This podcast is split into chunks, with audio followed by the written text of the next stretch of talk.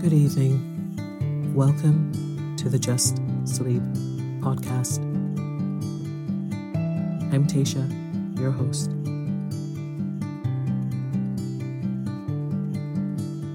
Every week, I will read you an old story to help you relax, put the stressful day behind you, and drift off to sleep.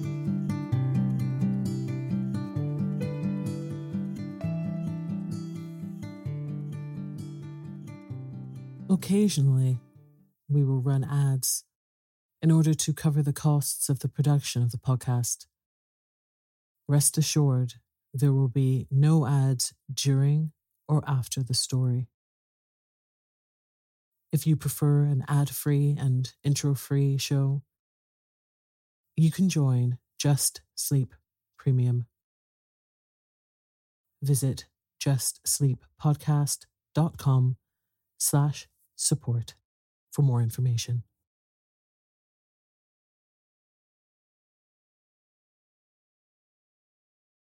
Tonight, I will be reading Through the Looking Glass by Lewis Carroll.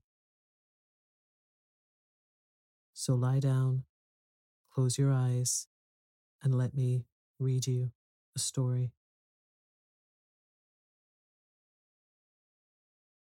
Chapter 1 Looking Glass House. One thing was certain that the white kitten had had nothing to do with it. It was the black kitten's fault entirely. For the white kitten had been having its face washed by the old cat for the last quarter of an hour, and bearing it pretty well considering. So you see that it couldn't have had any hand in the mischief. The way Dinah washed her children's faces was this. First, she held the poor thing down by its ear with one paw, and then with the other paw, she rubbed its face all over, the wrong way, beginning at the nose. And just now, as I said, she was hard at work on the white kitten, which was lying quite still and trying to purr, no doubt feeling that it was all meant for its good. But the black kitten had been finished with earlier in the afternoon, and so, while Alice was sitting curled up in the corner of the great armchair, half talking to herself and half asleep. The kitten had been having a grand game of romps with the ball of worsted Alice had been trying to wind up, and had been rolling it up and down till it had all come undone again. And there it was, spread over the hearth rug, all knots and tangles, with the kitten running after its own tail in the middle. Oh, you wicked little thing, cried Alice, catching up the kitten and giving it a little kiss to make it understand that it was in disgrace. Really, Dinah ought to have taught you better manners. You ought, Dinah, you know you ought, she added, looking reproachfully at the old cat, and speaking in as cross a voice as she could manage. And then she scrambled back into the armchair, taking the kitten and the worsted with her, and began winding up the ball again. But she didn't get on very fast, as she was talking all the time, sometimes to the kitten and sometimes to herself, Kitty sat very demurely on her knee, pretending to watch the progress of the winding, and now and then putting out one paw and gently touching the ball, as if it would be glad to help if it might. Do you know what tomorrow is, Kitty? Alice began. You'd have guessed it if you'd been up in the window with me. Only Dinah was making you tidy so you couldn't. I was watching the boys getting in sticks for the bonfire, and it wants plenty of sticks, Kitty. Only it got so cold, and it snowed, so they had to leave off. Never mind, Kitty. We'll go and see the bonfire tomorrow. Here, Alice wound two or three turns of the worsted round the kitten's neck, just to see how it would look. This led to a scramble in which the ball rolled down upon the floor, and yards and yards of it got unwound again. Do you know, I was so angry, Kitty, Alice went on as soon as they were comfortably settled again, when I saw all the mischief you had been doing. I was very nearly opening the window and putting you out into the snow. And you'd have deserved it, you little mischievous darling. What have you got to say for yourself? Now don't interrupt me, she went on, holding up one finger. I'm going to tell you all your faults. Number one, you squeaked twice while Dinah was washing your face this morning. Now you can't deny it, Kitty. I heard you. What's that you say? Pretending that the kitten was speaking. Her paw went into your eye. Well, that's your fault for keeping your eyes open. If you'd shut them tight up, it wouldn't have happened. Now, don't make any more excuses, but listen. Number two, you pulled Snowdrop away by the tail just as I had put down the saucer of milk before her. What? You were thirsty, were you? How do you know she wasn't thirsty too? Now for number three. You unwound every bit of the worsted while I wasn't looking. That's three faults, Kitty, and you've not been punished for any of them yet. You know I've been saving up all your punishments for Wednesday week. Suppose they had saved up all my punishments, she went on, talking more to herself than the kitten. What would they do at the end of the year? I should be sent to prison, I suppose, when the day came. Or, let me see. Suppose each punishment was to be going without a dinner. Then, when the miserable day came, I should have to go without fifty dinners at once. Well, I shouldn't mind that much. I'd rather go without them than eat them. Do you hear the snow against the window panes, Kitty? How nice and soft it sounds, just as if someone was kissing the window all over outside. I wonder if the snow loves the trees and fields that it kisses them so gently. And when it covers them up snug, you know, with a white quilt, and perhaps it says, Go to sleep, darlings, till the summer comes again. And when they wake up in the summer, Kitty, they dress themselves all in green and dance about whenever the wind blows. Oh, that's very pretty, cried Alice, dropping the ball of worsted to clap her hands. And I do so wish it was true. I'm sure the woods look sleepy in the autumn when the leaves are getting brown. Kitty, can you play chess? Now don't smile, my dear. I'm asking it seriously. Because when we were playing just now, you watched just as if you understood it. And when I said check, you purred. Well, it was a nice check, Kitty, and I really thought I might have won. If it hadn't been for that nasty knight that came wiggling down among my pieces. Kitty, dear, let's pretend. And here I wish I could tell you half the things Alice used to say, beginning with her favourite phrase, let's pretend.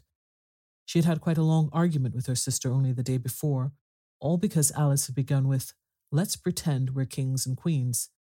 And her sister, who liked being very exact, had argued that they couldn't because there were only two of them. And Alice had been reduced at last to say, Well, you can be one of them then, and I'll be all the rest. And once she had really frightened her old nurse by shouting suddenly in her ear, Nurse, do let's pretend I'm a hungry hyena and you're a bone. But this is taking us away from Alice's speech to the kitten. Let's pretend that you're the Red Queen, Kitty. Do you know, I think if you sat up and folded your arms, you'd look exactly like her. Now do try, there's a dear. And Alice got the Red Queen off the table and set it up before the kitten as a model for it to imitate. However, the thing didn't succeed. Principally, Alice said, because the kitten wouldn't fold its arms properly. So to punish it, she held it up to the looking glass that it might see how sulky it was. And if you're not good directly, she added, I'll put you through into the looking glass house. How would you like that? Now, if you only attend, Kitty, and not talk so much, I'll tell you all my ideas about Looking Glass House. First, there's the room you can see through the glass. That's just the same as our drawing room. Only the things go the other way. I can see all of it when I get upon a chair, all but the bit behind the fireplace. Oh, I do so wish I could see that bit. I want so much to know whether they've a fire in the winter. You never can tell, you know, unless our fire smokes, and then smoke comes up in that room too. And that may only be pretense, just to make it look as if they had a fire. Well then, the books are something like our books, only the words go the wrong way. I know that because I've held up one of our books to the glass, and then they hold up one in the other room. How would you like to live in Looking Glass House, Kitty? I wonder if they'd give you milk there. Perhaps Looking Glass milk isn't good to drink. But oh, Kitty, now we come to the passage. You can just see a little peep of the passage in Looking Glass House if you leave the door of our drawing room wide open, and it's very like our passage as far as you can see, only you know it may be quite different on beyond. Oh, Kitty, how nice it would be if we could only get through into Looking Glass House. I'm sure it's got oh such beautiful things in it. Let's pretend there's a way of getting through into it somehow, Kitty. Let's pretend the glass has got all soft like gauze so that we can get through. Why, it's turning into a sort of mist now, I declare. It'll be easy enough to get through. She was up on the chimney piece while she said this, though she hardly knew how she had got there. And certainly the glass was beginning to melt away, just like a bright, silvery mist. In another moment, Alice was through the glass and had jumped lightly down into the looking glass room. The very first thing she did was to look whether there was a fire in the fireplace, and she was quite pleased to find that there was a real one, blazing away as brightly as the one she left behind. So I shall be as warm here as I was in the old room, thought Alice. Warmer, in fact, because there'll be no one here to scold me away from the fire. Oh, what fun it will be when they see me through the glass in there and can't get at me. Then she began looking about and noticed that what could be seen from the old room was quite common and uninteresting, but that all the rest was as different as possible. For instance, the pictures on the wall next to the fire seemed to be all alive, and the very clock on the chimney piece you know you can only see the back of it in the looking glass had got the face of a little old man and grinned at her. They don't keep this room so tidy as the other, Alice thought to herself, as she noticed several of the chessmen down in the hearth among the cinders. And in another moment, with a little oh of surprise, she was down on her hands and knees watching them. The chessmen were walking about, two and two. Here are the Red King and the Red Queen, Alice said in a whisper, for fear of frightening them. And there are the White King and the White Queen sitting on the edge of the shovel. And here are two castles walking arm in arm. I don't think they can hear me, she went on as she put her head closer down. And I'm nearly sure they can't see me. I feel somehow as if I were invisible.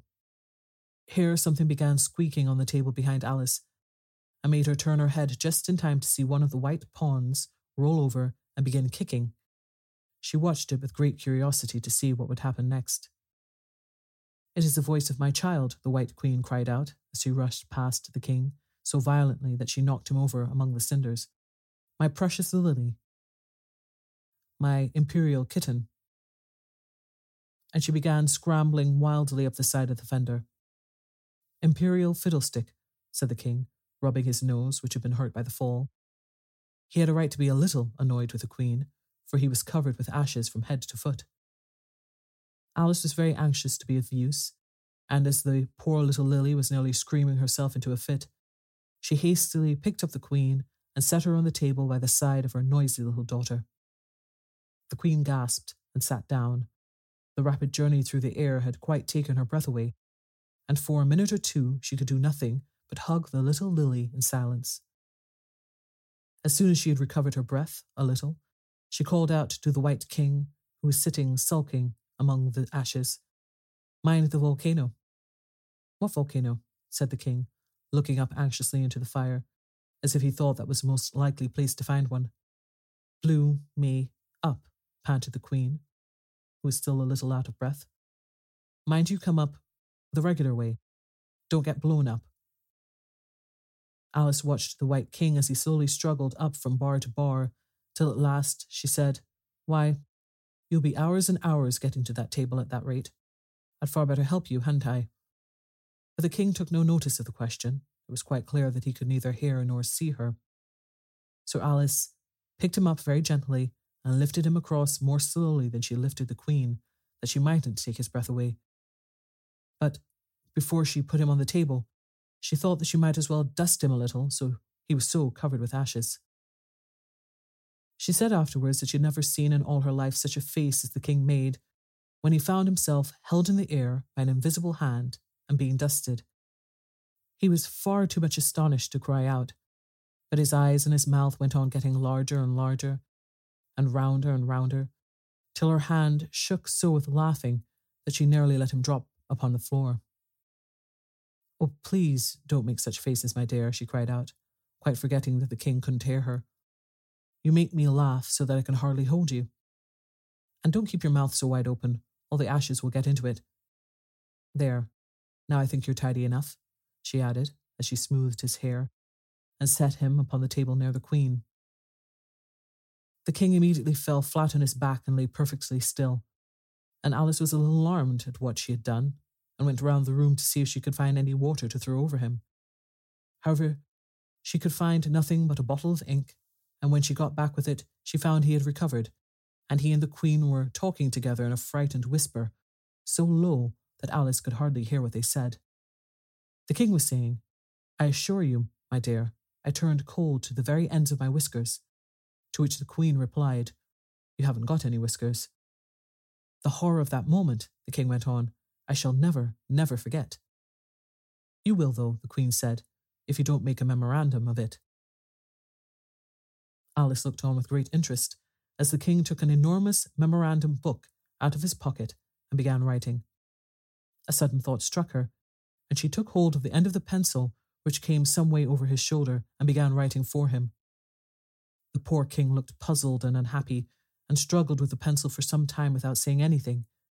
But Alice was too strong for him, and at last he panted out, My dear, I really must get a thinner pencil. I can't manage this one a bit. It writes all manner of things that I don't intend. What manner of things? said the Queen, looking over the book, in which Alice had put, The White Knight is sliding down the poker. He balances very badly. That's not a memorandum of your feelings. There was a book lying near Alice on the table, and while she sat watching the White King, for she was still a little anxious about him, and had the ink all ready to throw over him in case he fainted again. She turned over the leaves to find some part that she could read. For it's all in some language I don't know, she said to herself. She puzzled over this for some time, but at last a bright thought struck her. Why, it's a looking glass book, of course. And if I hold it up to a glass, the words will all go the right way again. This was the poem that Alice read.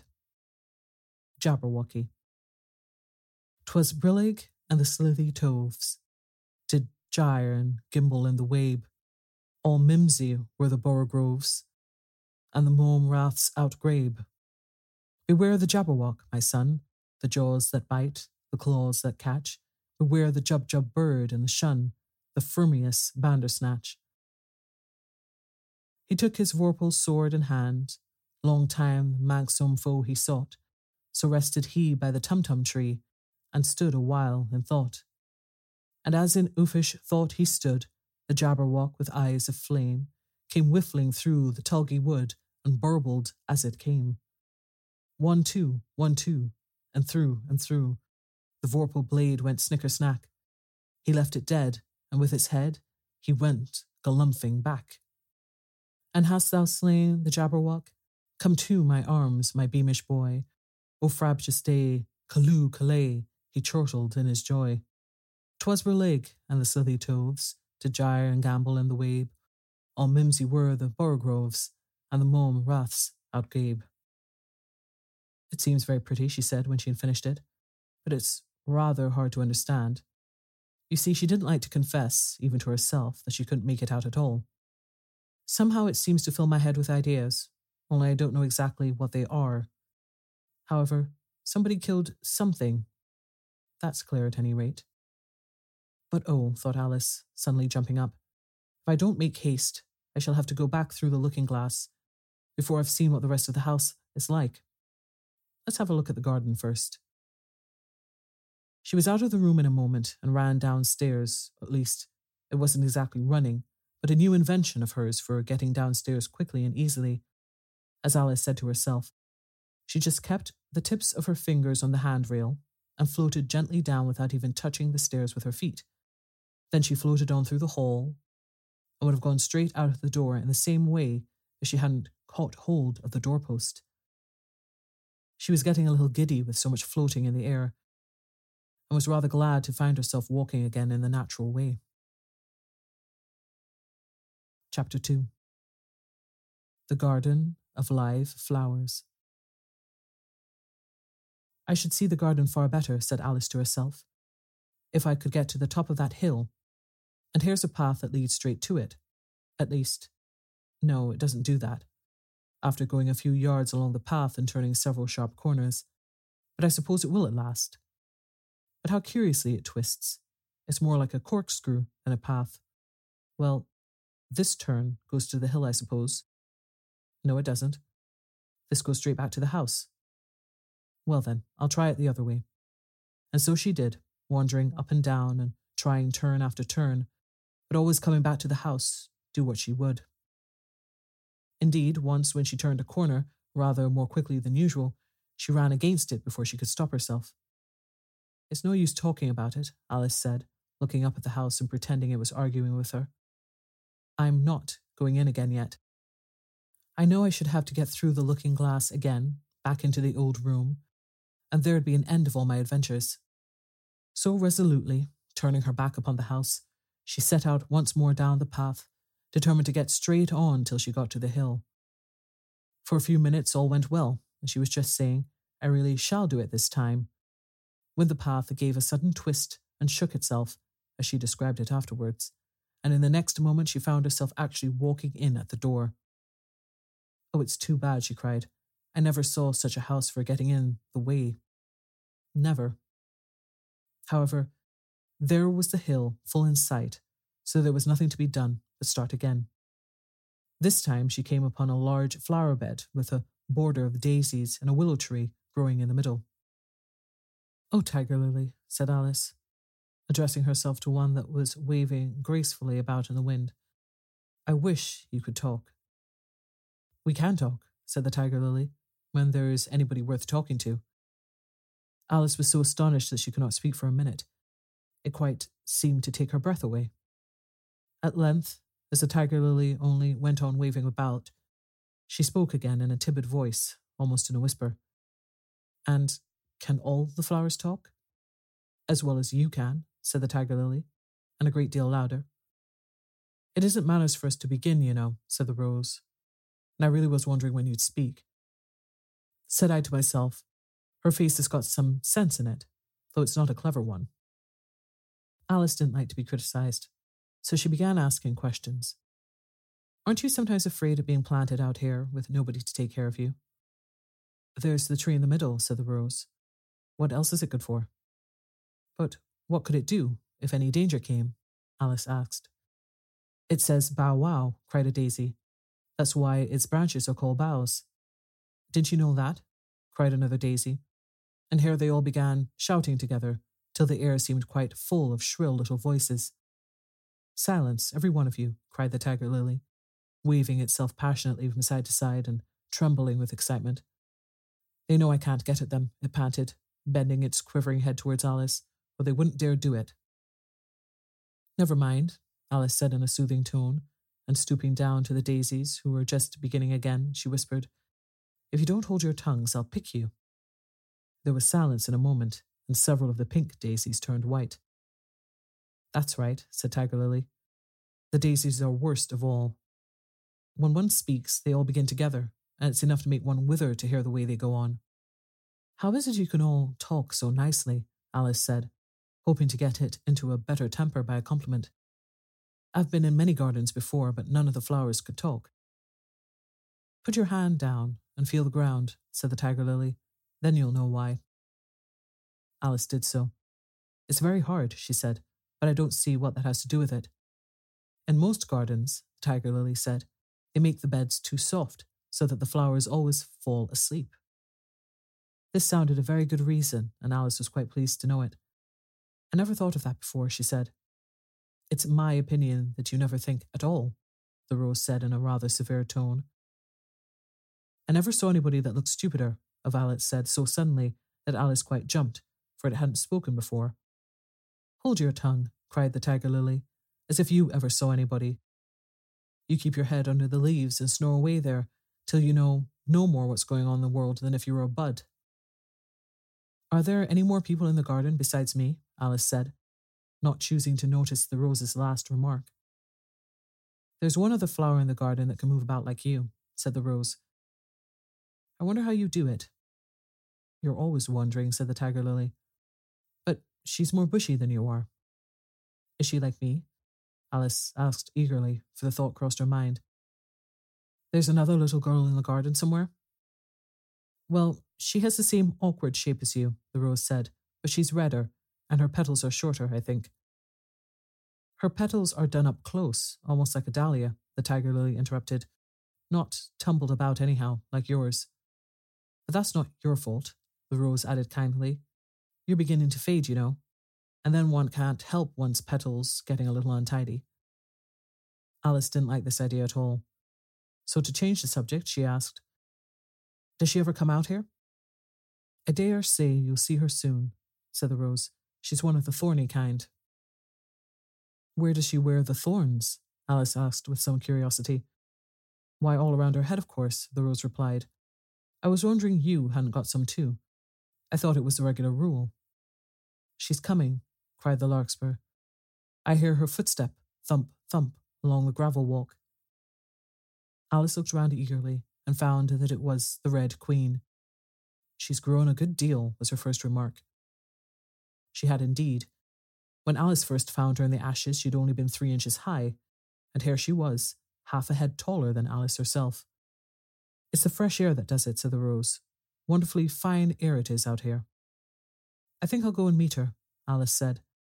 For though the flowers were interesting enough, she felt that it would be far grander to have a talk with a real queen. You can't possibly do that, said the rose. I should advise you to walk the other way.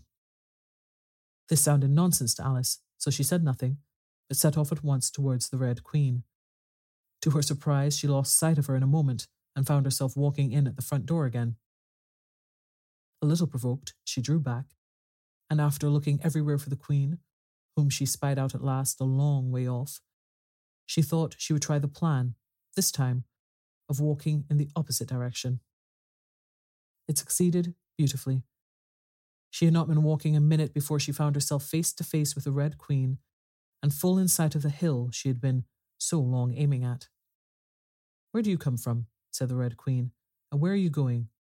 Look up, speak nicely, and don't twiddle your fingers all the time. Alice attended to all these directions and explained, as well as she could, that she had lost her way. I don't know what you mean by your way, said the Queen. All the ways about here belong to me. But why did you come out here at all? she added in a kinder tone. Curtsy while you're thinking what to say. It saves time. Alice wondered a little at this, but she was too much in awe of the Queen to disbelieve it. I'll try it when I go home, she thought to herself. The next time I'm a little late for dinner. It's time for you to answer now, the Queen said, looking at her watch. Open your mouth a little wider when you speak, and always say, Your Majesty. I only wanted to see what the garden was like, Your Majesty. That's right, said the Queen, patting her on the head, which Alice didn't like at all. Though when you say garden, I've seen gardens compared with which this would be a wilderness. Alice didn't dare to argue the point, but went on. And I thought I'd try and find my way to the top of that hill. When you say hill, the Queen interrupted. I could show you hills, in comparison with which you'd call that a valley. No, I shouldn't, said Alice, surprised into contradicting her at last. A hill can't be a valley, you know. That would be nonsense. The Red Queen shook her head. You may call it nonsense if you like, she said, but I've heard nonsense, compared with which that would be as sensible as a dictionary. Alice curtsied again, as she was afraid from the Queen's tone that she was a little offended, and they walked on in silence till they got to the top of the little hill.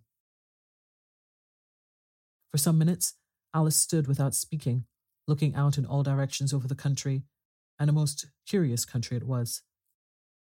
There were a number of tiny little brooks running straight across it from side to side, and the ground between was divided up into squares by a number of little green hedges that reached from brook to brook.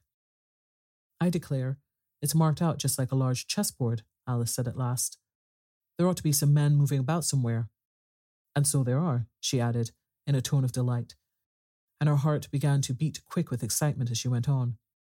It's a great, huge game of chess that's being played all over the world. This is the world at all, you know. Oh, what fun it is. How I wish I was one of them.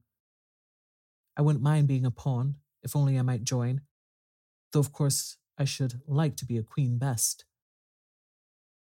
She glanced rather shyly at the real queen as she said this, but her companion only smiled pleasantly and said, That's easily managed. You can be the white queen's pawn if you like, as Lily's too young to play, and you're in the second square to begin with. When you get to the eighth square, you'll be a queen. Just at this moment, somehow or other, they began to run. Alice never could quite make out, in thinking it over afterwards, how it was that they began, All she remembers is that they were running hand in hand, and the Queen went so fast that it was all she could do to keep up with her. And still the Queen kept crying, Faster, faster. But Alice felt she could not go faster, though she had no breath left to say so. The most curious part of the thing was that the trees and the other things round them never changed their places at all. However fast they went, they never seem to pass anything. I wonder if all the things move along with us, thought poor puzzled Alice. And the Queen seemed to guess her thoughts, for she cried, Faster, don't try to talk. Not that Alice had any idea of doing that.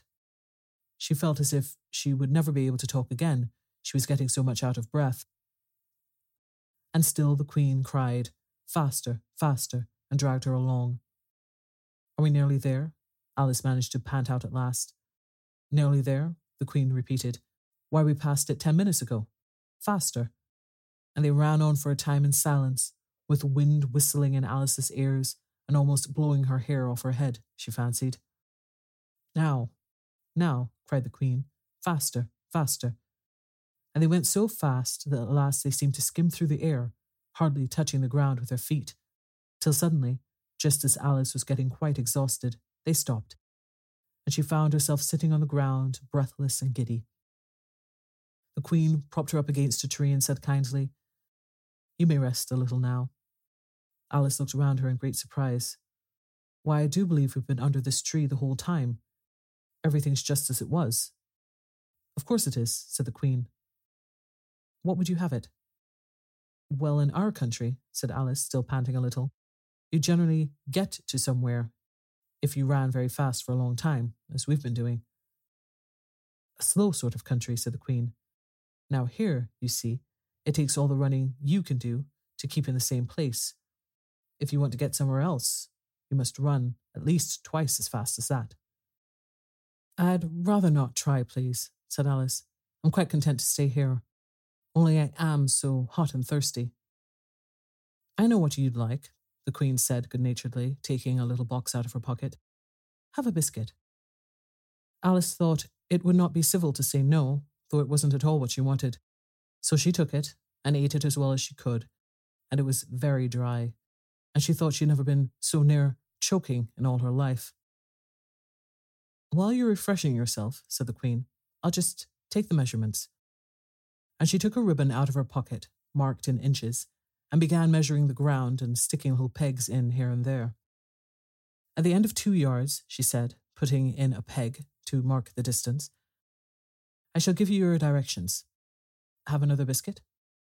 No, thank you, said Alice. One's quite enough. Thirst quenched, I hope, said the Queen. Alice did not know what to say to this, but luckily the Queen did not wait for an answer, but went on. At the end of three yards, I shall repeat them, for fear of your forgetting them. At the end of four, I shall say goodbye, and at the end of five, I shall go. She had got all the pegs put in by this time, and Alice looked on with great interest as she returned to the tree and then began walking slowly down the row. At the two yard peg, she faced round and said, A pawn goes two squares in its first move, you know. So you'll go very quickly through the third square. By railway, I should think. And you'll find yourself in the fourth square in no time. Well, that square belongs to Tweedledee and Tweedledum. The fifth is mostly water, the sixth belongs to Humpty Dumpty. But you make no remark. I didn't know I had to make one just then, Alice faltered out. You should have said, the Queen went on in a tone of grave reproof. It's extremely kind of you to tell me all this. However, we'll suppose it's said. The seventh square is all forest. However, one of the knights will show you the way. And in the eighth square, we shall be queens together, and it's all feasting and fun. Alice got up and curtsied and sat down again. At the next peg, the Queen turned round, and this time she said, Speak in French when you can't think of the English for a thing. Turn out your toes as you walk, and remember who you are. She did not wait for Alice to curtsy this time, but walked on quickly to the next peg, where she turned round for a moment to say goodbye, and then hurried on to the last. How it happened, Alice never knew, but exactly as she came to the last peg, she was gone, whether she vanished into the air or whether she ran quickly into the wood.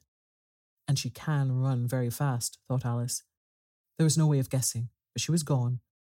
And Alice began to remember that she was a pawn, and that it would soon be time for her to move. Good night.